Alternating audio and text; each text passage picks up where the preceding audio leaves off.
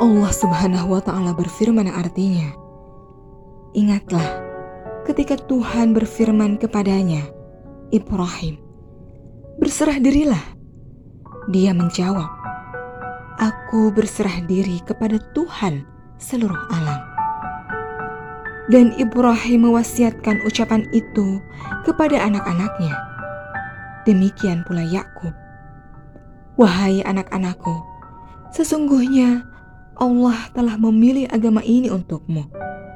Maka janganlah kamu mati kecuali dalam keadaan muslim.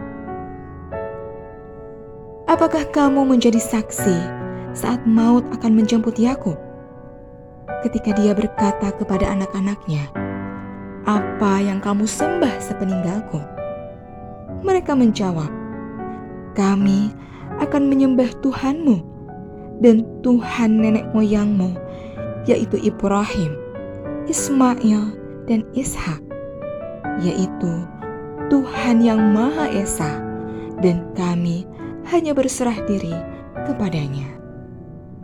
Al-Quran Surah Al-Baqarah ayat 131 sampai 133.